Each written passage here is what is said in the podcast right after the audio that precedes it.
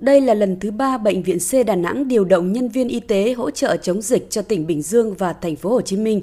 Tham gia chuyến chi viện đợt này, đoàn gồm có 50 bác sĩ điều dưỡng, kỹ thuật viên và dược sĩ đều có kinh nghiệm tham gia chống dịch tại Đà Nẵng trên nhiều lĩnh vực như tiêm chủng, lấy mẫu xét nghiệm, cách ly.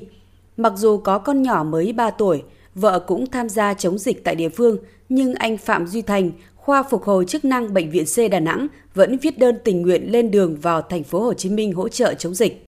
Những anh em ngày đêm chống dịch trong kia cũng đã vất vả lắm rồi thì mình cũng tăng cường vào để chia sẻ với những cái gánh nặng cho những đồng nghiệp đi trước cũng như để giảm thiểu bớt những cái số ca tử vong ở trong bệnh viện. Ngay khi vào thành phố Hồ Chí Minh, đoàn y tế bệnh viện C Đà Nẵng sẽ có nhiệm vụ phối hợp với bệnh viện giã chiến số 14 tiếp nhận điều trị các bệnh nhân mắc COVID-19. Bác sĩ Nguyễn Hoài Trung, khoa phục hồi chức năng, Phó trưởng đoàn bệnh viện C Đà Nẵng cho biết. À, hôm nay chúng tôi vào thì đợt 1 sẽ về. Chúng tôi tham gia phục hồi chức năng về hô hấp cho bệnh nhân Covid. À, đoàn chúng tôi đi thì với tinh thần rất là nhiệt tình à, và xác định là chúng tôi đi khi nào mà tình hình dịch ổn định thì chúng tôi về chứ cũng chưa biết ngày nào là về.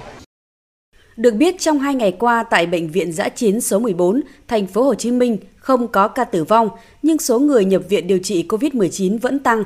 Bác sĩ Nguyễn Trọng Thiện, giám đốc bệnh viện C Đà Nẵng mong muốn các thành viên trong đoàn giữ gìn sức khỏe, hoàn thành tốt nhiệm vụ được giao. Lần này anh em mình nhận nhiệm vụ cũng không khác chi các hai đoàn trước, nhưng sẽ có phần khó khăn hơn.